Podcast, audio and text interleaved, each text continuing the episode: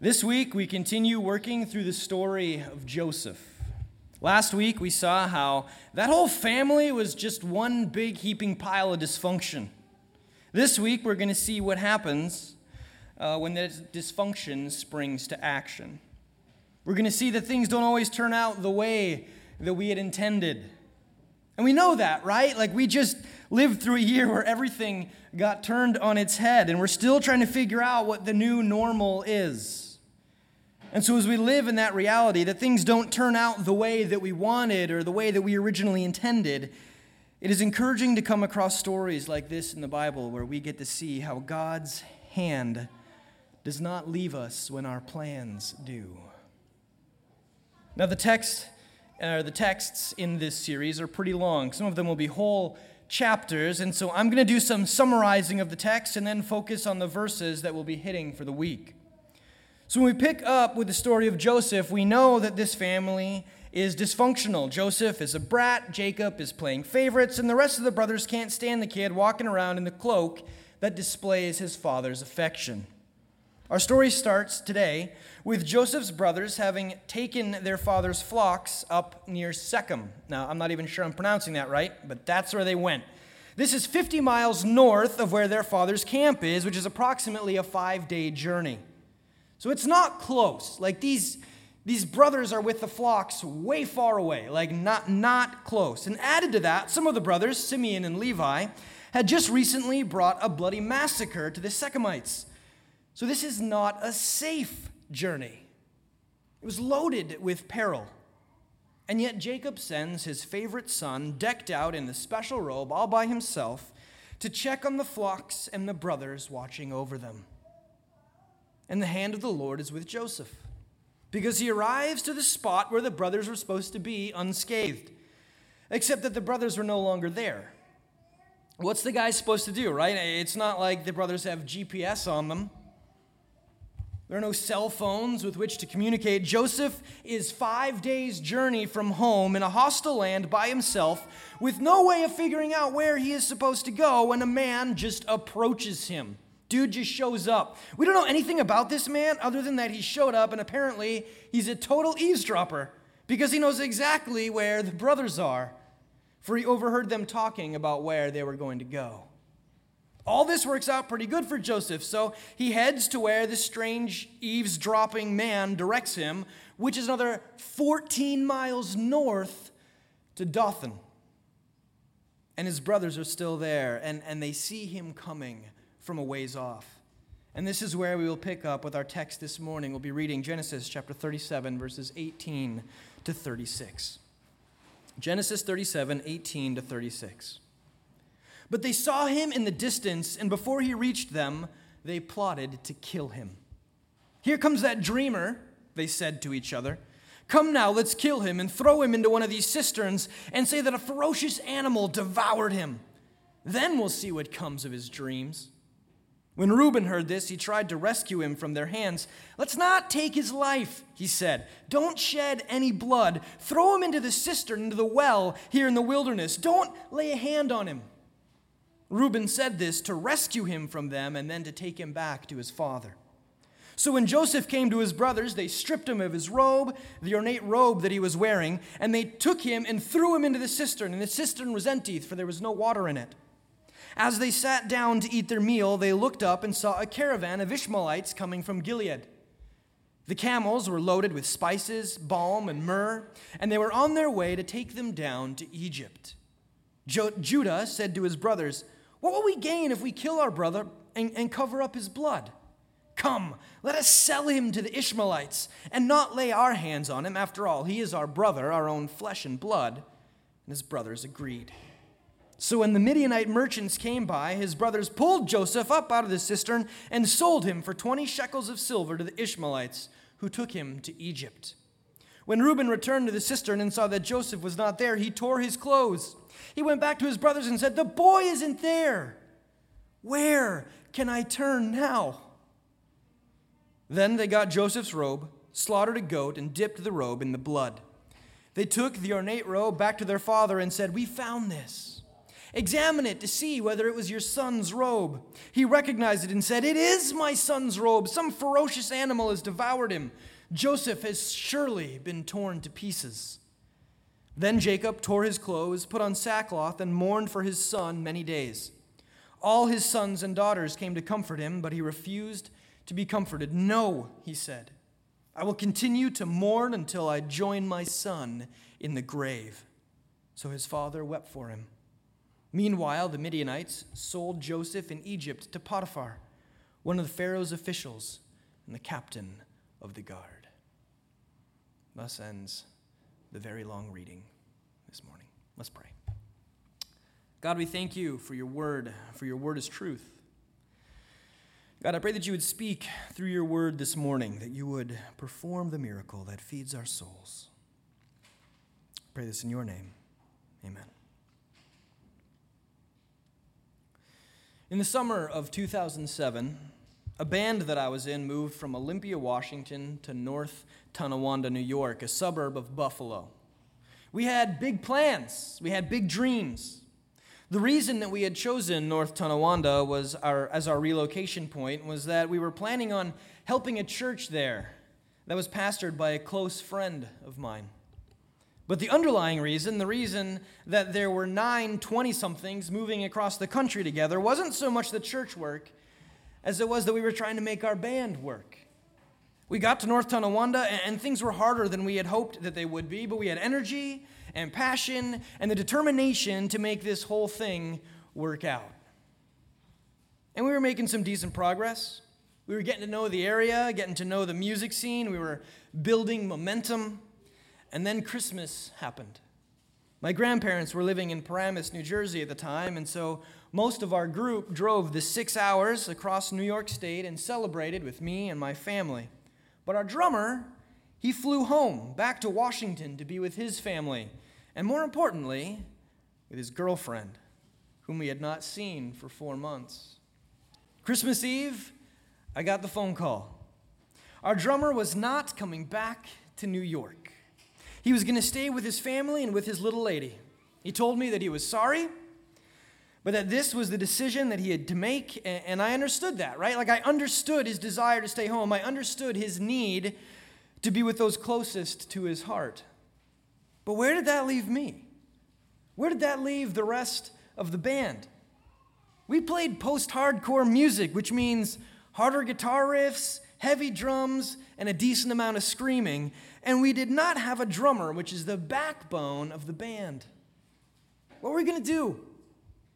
Why had we come here? What was going to happen to us now? One thing we knew, and that was the biggest reason for us uprooting our lives and moving somewhere else across the country, thousands of miles from safety and security, that reason, the band, the music, that needed to be put on hold. Sometimes the things that happen in our lives are outside of our control sometimes plans change. In our text this morning, we see quite a few plans that get totally ruined. We've got Joseph, who has to go an extra 14 miles farther than he originally thought he had to go to find his brothers. We've got the brothers, who decide that they're going to go from shepherds to murderers and then end up as slavers.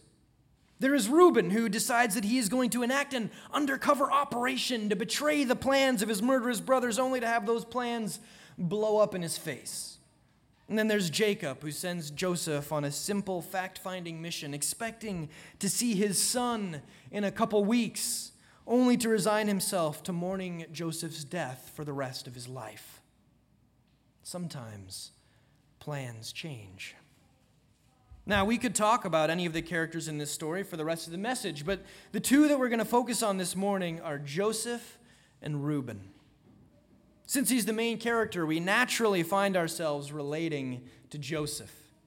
Sure, we reason. Joseph has his issues, right? He's a self centered brat, but he definitely doesn't deserve to be beaten, to be attacked by his brothers, to have his clothes torn off, and then be thrown naked into a well. Furthermore, no matter how annoying or how frustrating he was, as a brother, he did not deserve to be sold into slavery.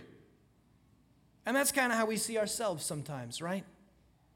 Like there are things that happen to us that, that we don't deserve. Sure, I've got my issues, we admit. I've got my warts. I've, I've got some things that, that people don't like about me, but that doesn't mean that I deserve all these bad things that are happening to me. And while I understand and relate to the sentiment, when we think that we when we think that way, we are missing the boat. Just like Joseph and Job before him, God uses the hard things in our lives for his glory.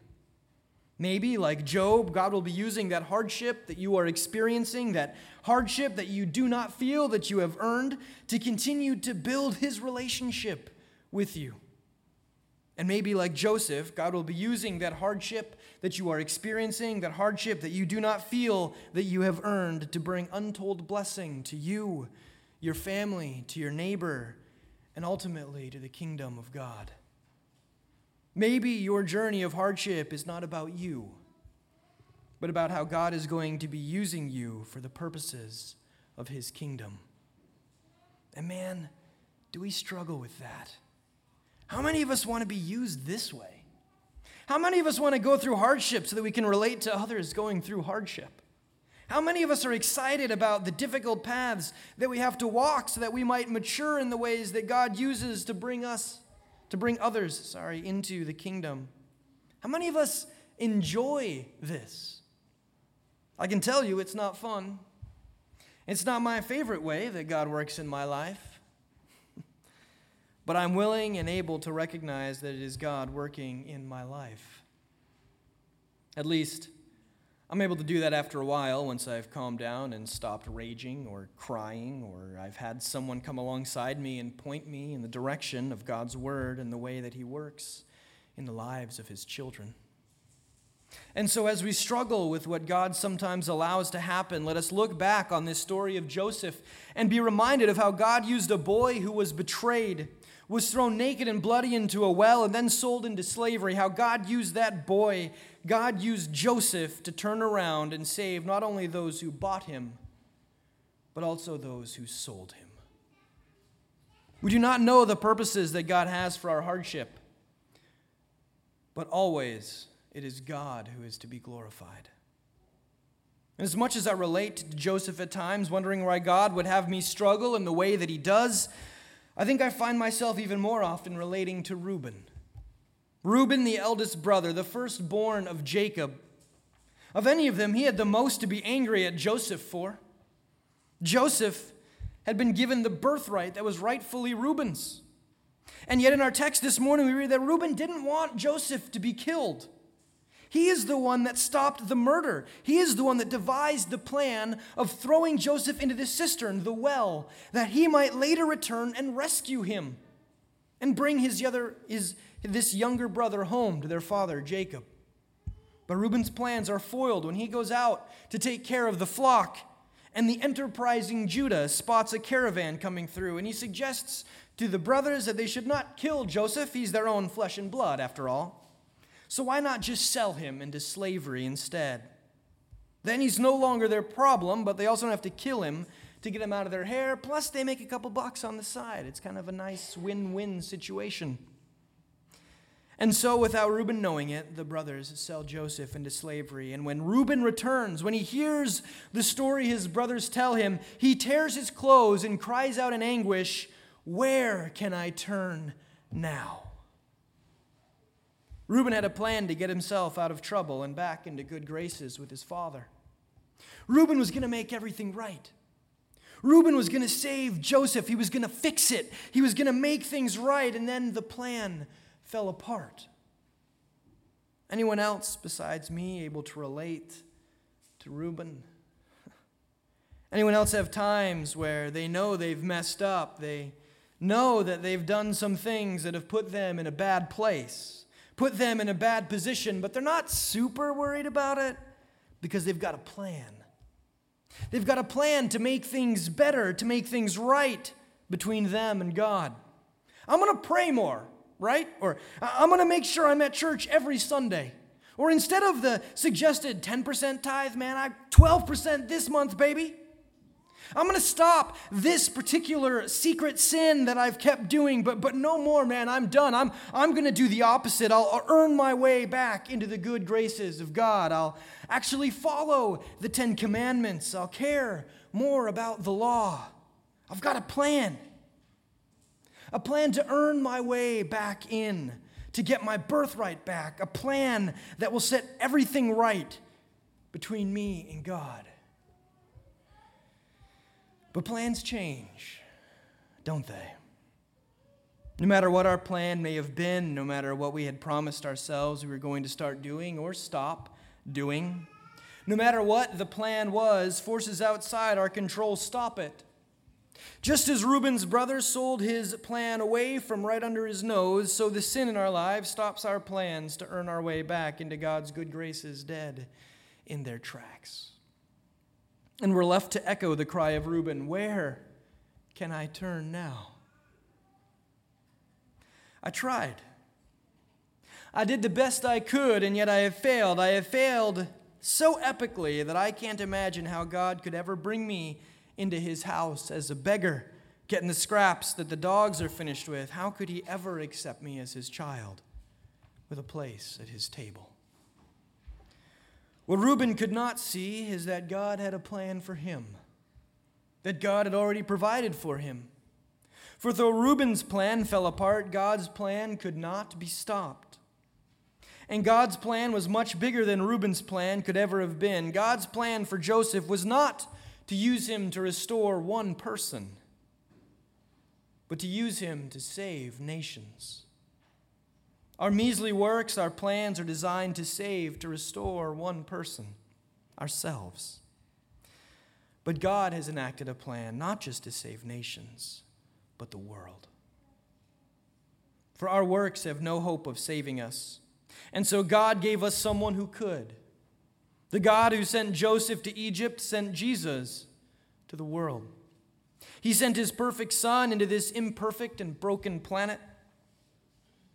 And here Jesus lived with us, ate with us, and knew hunger and thirst with us. Here Jesus felt too cold and too hot. Here, Jesus felt his muscles ache and blisters form on his feet. Here, Jesus lived with us. But more than that, here, Jesus died for us. He did not die an honorable death, but instead a cursed one, for he died on a cross, the death of a thief, the death of a murderer. And on that cross, he carried the sin of the entire world, all that sin that you were trying to make up for, all that sin that you thought you could try to make go away with a few good works.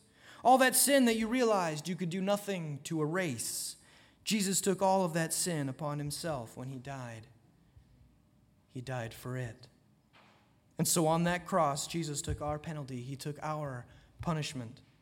And three days later, Jesus rose from the dead, conquering sin and death. And the Bible tells us that when we believe in Him, when we rest in the truth of this work on our behalf and our need of it, when we rest in the faith that God gives us, then we are saved. We are saved not from the temporary hardships of the world, but from the eternal penalty of sin. For through faith, Christ takes the dirty rags of our sin and he gives us righteousness. Through faith in Christ, we are reconciled to God. Through faith in Christ, we are brought into his family and into relationship with him. Where can I turn now? We cry. To the cross.